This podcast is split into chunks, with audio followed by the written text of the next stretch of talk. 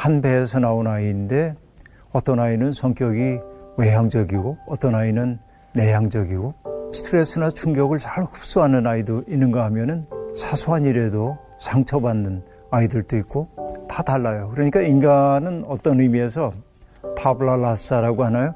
백지로 이 세상에 오지는 않는다. 그 아이들 속에 어떤 밑그림이 그려져 있는 것처럼 보인다.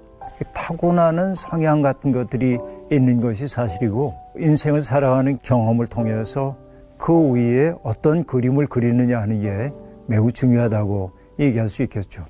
얀 오베 로게라고 하는 분이 있는데요. 일상에서 수행되어야 할 교육의 핵심을 몇 가지를 짚어줬는데 모든 부모님들이 이걸 명심하면 좋겠다 싶은 것 있어요. 첫 번째가 뭐냐면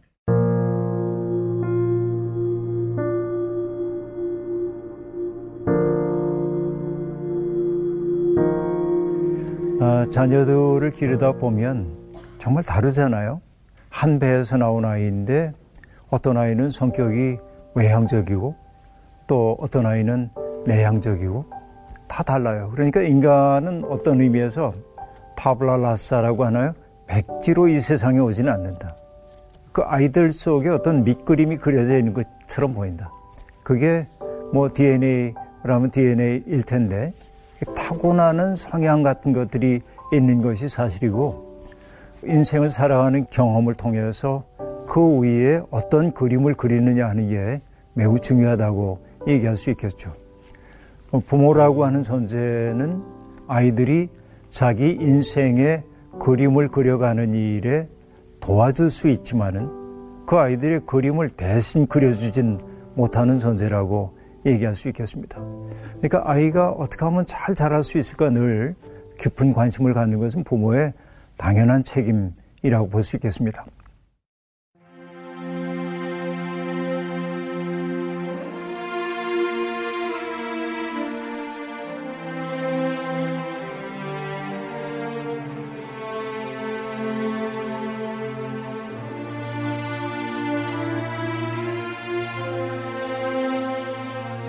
칼릴 지브란이 했던 이야기를 명심해야 된다고 보는데 지브란이 얘기했어요. 내 자녀라고 해서 나의 소유라고 생각하면 안 된다는 겁니다.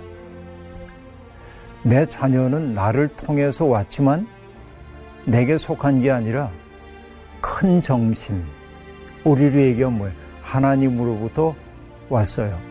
나를 거쳐서 온 하나님께 속한 생명이에요. 이게 가장 먼저 내 속에 명심해야 하는 사항이라는 생각이 듭니다. 그러니까 이 아이가 내 아이이긴 하지만 그러나 근원적으로는 하나님께 속해 있는 생명이라는 생각을 우선 품어야 할 거고 그렇다고 한다면 귀히 여겨야 하죠. 어, 때때로 그에게 바른 길을 일러주기 위해 우리들은 아이들에게 많은 것을 가르쳐 줘야 하지만은 나의 생각을 강요해서도 안 된다라고 하는 얘기입니다. 그 아이가 자기의 삶을 살아낼 수 있도록 돕는 것이 부모에게 주어져 있는 역할이라는 생각이 드는데요. 그러니까 자녀를 키울 때 가장 중요한 게 공감과 지지인 것 같아요.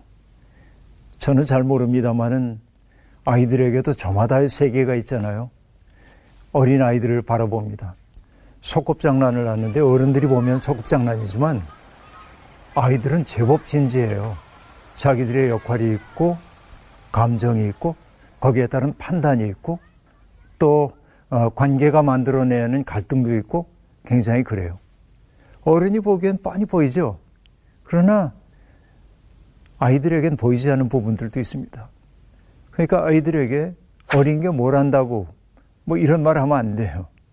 내 말이나 들어 이래도 안 되고 그러니까 그 아이들이 느끼고 있는 그 감정을 화가 났으면 화난 감정 얘가 화가 났겠구나 하는 걸 좀 받아들이면 좋겠고 행복해하는 일이 있다고 한다면 함께 행복해주는 일이 있으면 좋겠어요. 이게 이제 먼저 시작해야 한다는 생각인데요. 제가 생각하는 건 뭐냐. 아이들이 창의적이 되는 때는 언제냐면 어른이 하나의 길을 만들어 놓고 거기로 아이들을 몰아갈 때가 아닙니다. 아이들이 마음껏 자기의 생각을 풀어놓을 수 있도록 할 때 창의적이 되더라고요. 한 30년도 더 된 것 같은데요.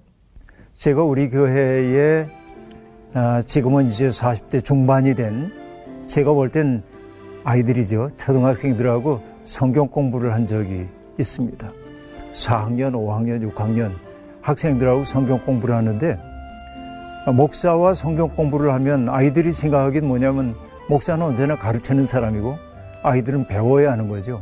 근데 난 그렇게 안 했어요. 복음서를 같이 읽고 아이들이 자유롭게 그 복음서를 어떻게 이해했는지 막 얘기를 나누도록 했어요. 처음에는 쭈뼛쭈뼛 잘 얘기를 안 합니다. 근데 한 아이가 얘기를 하기 시작하는데 엉뚱한 얘기를 해도 내가 웃어주고 공감해주고 재밌다고 하고 그러니까 다른 아이들도 이야기에 동참하기 시작했어요. 그게 정말 생각지도 못한 이야기들이 막 나와요. 같이 깔깔거리고 웃기도 하고 그러니까 정말 놀라운 게 뭐냐면 자기들이 그렇게 견해를 내 가지고 얘기하다 보니까 내가 공감해주고 듣고 나서 그 다음에 내가 들려주는 이야기에 귀를 기울이기 시작해요. 아, 전 그때 배웠어요. 먼저 아이들의 이야기를 충분히 듣고 경청하고 공감해 준 다음에 그때 나의 이야기를 하면 아이들도 경청해 주는구나 라고 하는 걸 그때 느꼈어요. 초등학생들과 성경 공부하면서 제가 배운 것 가운데 하나가 어, 그런 거입니다.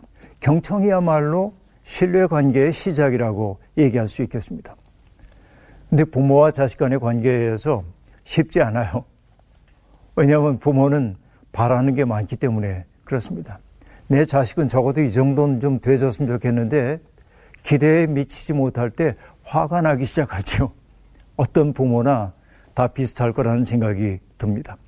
그러나 그때마다 우리가 잊지 말아야 될 것은 이 아이는 나의 아이이기도 하지만은 나를 통해서 이 세상에 왔을 뿐 그가 하나님께 속한 아이구나라는 생각을 한 번쯤은 더 했으면 좋겠다 하는 생각이에요. 그 다음에 아이를 잘 키우고 싶다고 얘기했잖아요. 그 잘이라고 하는 게 문제입니다. 어떻게 키우는 게 잘 키우는 걸까요? 잘 키운다 하면 떠오르는 게 뭐예요? 공부 잘하고, 말 잘 듣고, 착하고, 인정 많고, 싹싹하고, 그렇죠? 예의 바르고, 이러면 좋은 자녀인 거죠. 잘 키웠다고 얘기할 수 있겠죠. 그러나 그 다양한 것들이 있지만은 그 중에 너무나 많은 부모님들에게는 다른 것보다도 성격은 좀 뭐라도 괜찮은데 공부를 일단 잘했으면 좋겠다는 생각이 우선 든단 말이에요. 이게 교육이 종교처럼 되어버린 우리 사회의 슬픈 현실 가운데 하나라고 볼 수 있습니다. 그 기준 하나를 가지고 아이들을 보기 시작하니까 다그치게 되고 다른 좋은 장점들을 보완하지 못할 때가 많이 있는데 어떻게 보면 교육이라고 하는 게 그렇죠. 교육이라고 하는 게 내 생각을 아이들 속에 집어넣는 게 아니라 정보를 그들 속에 집어넣는 게 아니라 그들 속에 있는 가능성을 이끌어내는 게 교육이잖아요. 그러니까 아이들은 내가 호명하는 그것으로 우리 앞에 나타납니다. 아이들 속에 있는 아름다움을 자꾸 호명할 때 그 아이는 아름다워지는데 우리는 그 아름다움을 보완하지 못하고 못하는 것만 자꾸만 보면서 그게 눈에 띄기 때문에 속상해하는 경우가 제법 많이 있습니다. 그래서 무엇보다 중요한 것은 아이들 속에 있는 아름다운 가능성들을 보완하고 호명하여 현실이 되도록 도와주는 역할이 무엇보다 필요하겠다. 하는 생각이 우선 들고요. 기준을 너무 높이 잡으면 거기에 미치지 못하는 자녀 때문에 굉장히 속상해지는 경우가 많이 있고 아이들을 자꾸 강압하게 되기도 하는 거죠. 없는 것만 자꾸 보면 속상해 하지 말고 있는 것을 기뻐해 줄 때 아이도 자기의 존재가 긍정되고 있다는 사실을 직감적으로 알아차리게 될 거다 하는 생각입니다. 얀 우베 로게라고 하는 분이 있는데요. 아동과 청소년 교육의 전문가입니다. 그분이 일상에서 수행되어야 할 교육의 핵심을 몇 가지를 짚어줬는데 모든 부모님들이 이걸 명심하면 좋겠다 싶은 것 있어요. 첫 번째가 뭐냐면 교육에 관여하는 모든 사람들이 아이들로 하여금 자기 감정에 충실할 수 있도록 해줘야 된다는 거예요. 그러니까 어린 게뭘 한다고 이런 소리 하지 말고 어린 게 뭐가 슬프다고 이렇게 말하지 말고 아이들도 기뻐하고 슬퍼한다는 거, 아이들도 절망감을 느낀다는 거, 아이들도 인생을 권태롭게 느끼기도 한다는 거. 그러니까 그 아이들이 느끼는 감정을 있는 그대로 인정해 주죠. 아이들이 어떤 일 때문에 분노하게 될 때 버릇없다고 윽박지르지 말고 그 분노의 감정도 받아들여 주자. 아, 네가 분노했구나. 그렇죠? 그대로 인정해 줘야 돼. 이게 이제 첫 번째. 인정해 준다는 거죠. 두 번째는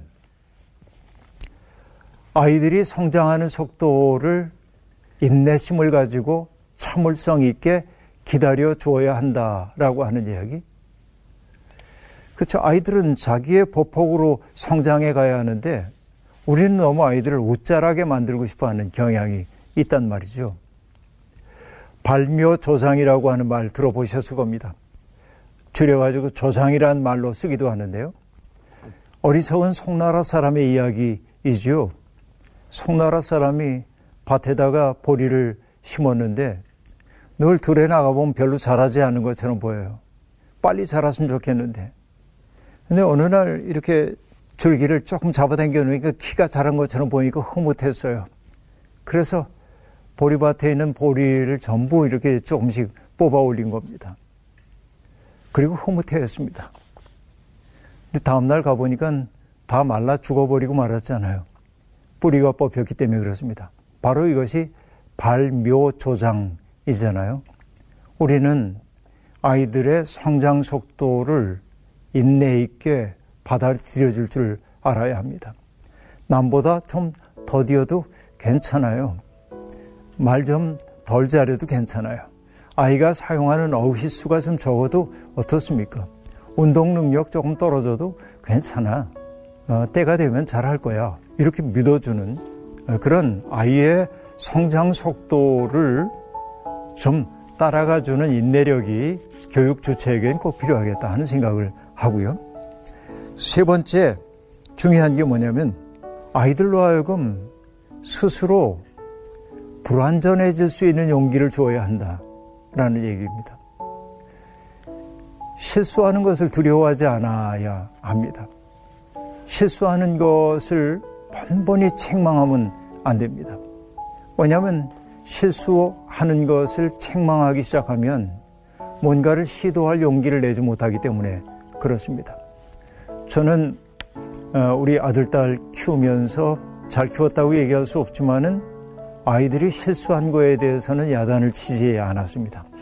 웃었어요. 늘 껄껄 웃어요. 왜? 실수할 수 있어요. 누구나 다. 뭐 아이들이 집안에서 하지 말라고 하는데 공차고 그러다 유리창 깨뜨리고 이런 일 다반사로 있죠. 그럼 아이는 큰 일을 저지른 거예요. 그러니까 무서워합니다. 한 번도 야단치지 않았습니다. 그럴 수 있죠. 아이들은 언제나. 그러나 제가 아이들을 야단쳤던 것은 행동이 비겁하다든지 어, 그 상황을 모면하기 위해 거짓말을 한다든지 그럼 그건 상당히 준엄하게 좀 꾸짖은 적이 있습니다. 실패하는 것을 두려워하지 않아야 창의적인 아이가 나옵니다. 자꾸만 시행착오를 겪을 수 있어야 합니다. 하나님도 우리를 그렇게 두시잖아요. 하나님이 우리에게 자유를 주셨어요. 그 자유는 뭐냐면 하나님을 배신할 수 있는 자유이기도 하고 하나님 사랑하지 않을 자유이기도 해요. 탕자가 아버지의 유산을 받아가지고 먼 길로 떠나갔습니다. 아버지가 몰랐을까요? 탕자가 어떻게 살 것인지. 아버지의 눈엔 보이지요. 그러나 아버지는 아들에게 방황할 수 있는 여지를 주었어요. 그 방황을 했기 때문에 그는 아버지 집으로 돌아올 수가 있었습니다. 우리들도 그렇죠.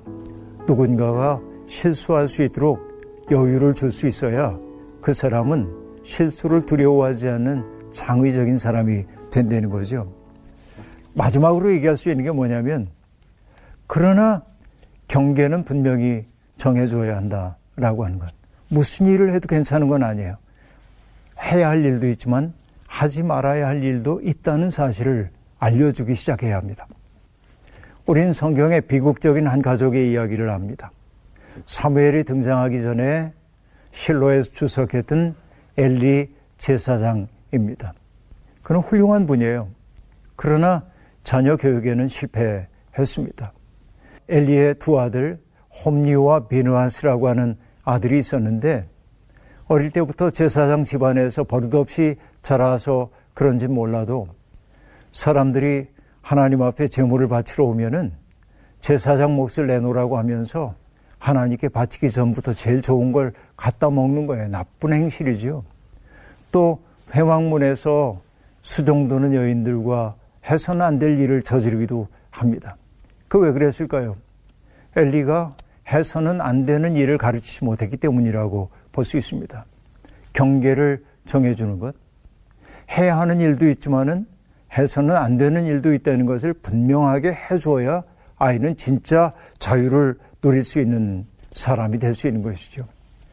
자녀를 잘 키운다고 하는 거 모든 부모의 보편적인 꿈이지만 사실은 모든 자녀들이 부모의 꿈대로 커주진 않습니다.